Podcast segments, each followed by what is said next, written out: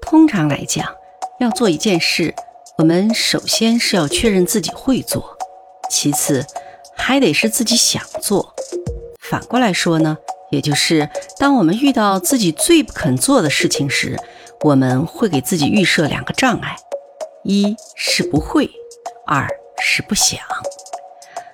不会做呢，情有可原，可能是从来没做过；但是不想做，就大有文章可做了。为什么不想做呢？我们可以找出 n 多个理由。然而，我们之所以能找出这么多理由，往往就是为了掩盖我们最最不愿意承认的真实原因。这个真实的原因会是什么呢？我们来看看江山的故事吧。江山自打小学三年级那次游泳课之后，就再也不肯下水游泳了。他每次拒绝下水的说辞都很肯定：“我不会。”至于为什么不学呢？他不想。他的理由是：“谁会在乎我会不会游泳呢？我又不想当游泳运动员。我才不喜欢穿泳装呢，那样就会暴露我麻杆似的胳膊。”和满是赘肉的胸脯，更何况水里又冷又湿，还有氯气，游完泳还得洗澡换衣服，完全没有必要。其他的锻炼不也一样吗？等等等等。总之，他可以为不想游泳找出一万个理由，但只有他心里最清楚，他害怕游泳，就是源于三年级他的第一堂游泳课。起初，他还是很开心在水里玩的，因为他之前从没有游过泳，不像其他的一些有经验的小伙伴可以自如的在水里扑腾，他只能在浅水区里泡一泡，划拉划拉。但他也觉得挺开心的，想着自己也终将能学会游泳嘛。可是有几个调皮的小伙伴撺掇着搞恶作剧，他们。趁着江山坐在池边休息的时候，潜到他脚下，使劲往水里一拽，毫无防备的小江山一下子就被他们几个拖进了水里。他拼命地挣扎着，喝了好几口水，直到那几个调皮鬼闹腾够了，把他从水里又抽上了岸。这可是把小江山吓得不轻。这时，还有一个小捣蛋煞有介事地说。据说这游泳池里的水百分之十都是尿呢。小江山此时是又惊恐又恶心，喝进去的池水也吐不出来。这事儿恶心的他几天都不肯喝水了。好在当时没出什么意外，可是从此之后，江山就再也不肯下水游泳了。上游泳课呢，他找借口请假。后来参加工作了。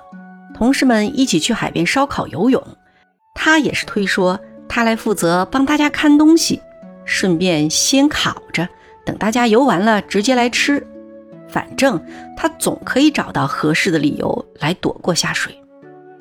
直到有一次，他跟女朋友去划船，女友只顾着拍照了，一不小心掉到了湖里，吓得他只能拼命的喊救命。好在。周围的游船上有人会水，很快帮他救起了女友。女友倒是一点也没有责怪他，因为他知道江山不会游泳，而且是自己太不小心才掉到水里的嘛。但是这事儿却极大的触动了江山，让他下了死决心，必须克服自己的恐惧，学会游泳。至于他是怎么克服恐惧的，咱们后面再具体的说。现在咱们还是继续来说恐惧这件事儿。我们每个人都有自己所恐惧的事情。通常来讲，我们心里都很清楚自己恐惧什么，但我们不愿意去面对这个恐惧，因为我们不知道该如何去破解这个恐惧，更是因为我们还害怕去面对那个恐惧，越想还越害怕。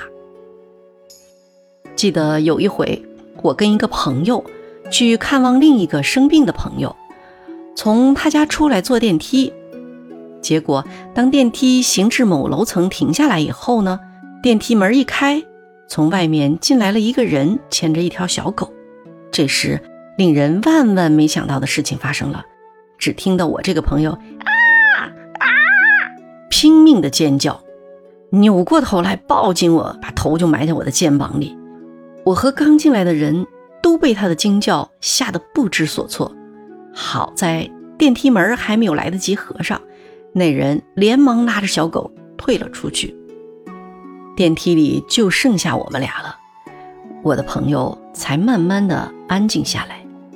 原来呀，他一直都特别特别害怕带毛的东西，所以他说他只能住一层楼，就是怕像今天这样。遇上人狗同梯的情况，后来他又跟我讲了很多他近距离接触带毛的动物的悲惨遭遇。看来我是必须得出手帮他解决一下了，不然再遇上这样的情况，别说他被小狗吓得不轻了，就他那一声惨叫，再把旁人吓着了，可咋整？好吧，那我就来说说这破解恐惧的第一个办法吧。他害怕带毛动物的原因很个性化，咱们就不多说了，只看他是怎么破解恐惧的吧。这个方法是可以通用的。我们可以找一个安静独处的空间，或者是独自散步的方式。第一步，想象一个比自己所恐惧的事情更大的恐惧。第二步，再想象一个比刚才那个你想象的恐惧还大的恐惧。第三步，一直继续想象，直到再也想不出更大的恐惧了。好，这时候呢，停下来，静思一段时光。什么是静思一段时光呢？就是你想一个时间的概念。比如说一分钟，当你想到一分钟时，你能联想到什么？再想一个时间的概念，比如说十年，当你想到十年的时候，你能联想到什么？就这样，继续想，诸如两百年、十万年、五十一年等等，总之，任何时间段都可以。只要你想到的，重点呢是，当你想到它时，你能联想到什么？直到你有了一些新的领悟。好，这时候再回过头来，如果你是独自散步的话，那每往回走一步，你都对你曾经想象过的一个恐惧说：“那是可以的。”我决定放下了。直到对你曾经很恐惧的事情也说过了，那是可以的。我决定放下了。这个方法很有效，通常做一遍就管用了。如果你觉得自己还不够娴熟，可以多做几次。好，那我们再来看看江山用的是什么办法走出他的恐惧的。自从女友落水事件之后，江山就觉得会游泳已经不再是自己喜不喜欢、乐不乐意的事了。他感觉到了自己所肩负的责任。万一那天周围没别人，或者没人会游泳，那么结局可能就是天壤之别了。除非他自己会游泳。这么一想呢，他就又鼓起了勇气。下定了决心去学游泳，果然，世上无难事，只怕有心人。江山终于学会了他曾经万般恐惧的游泳，而且他还从中获得了一个意外的成长，那就是他突破了一个我们都可能暗自在遵循的一个思维路径。因为会做，加上因为想做，所以才肯去做的思维模式。他领悟到，其实会做、想做和去做，并不是一个单向的路径，他们是可以循环往复的。做可以让自己会做，会做可以让自己想做，想做就更可以去做。这样三者就形成了一个闭环，它起始于做起来，然后就不再有终点了。越做就越会做，越会做就越想做，越想做就越肯去做，做的多了就越会做。所以，先做起来，不论做的有多烂，但只要循环起来了，随之而来的就是自信和动力。江山凭着这个领悟，让他的事业也越做越好了。从江山的事例中，我们不难看到另一个克服害怕做某事的办法，就是第一步，给曾经不敢做的事。赋予一个意义。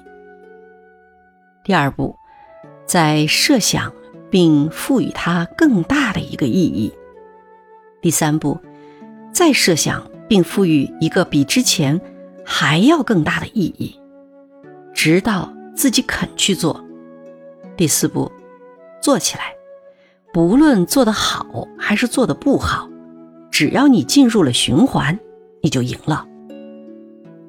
想想看，其实哪件事我们不是从不会做到会做的呢？可是为什么后来我们做事会变成了要会做、想做才肯去做呢？就是因为我们有了太多的顾虑，甚至是恐惧。所以，还是让我们回归赤子之心吧。顾虑也好，恐惧也罢，都有办法破解的。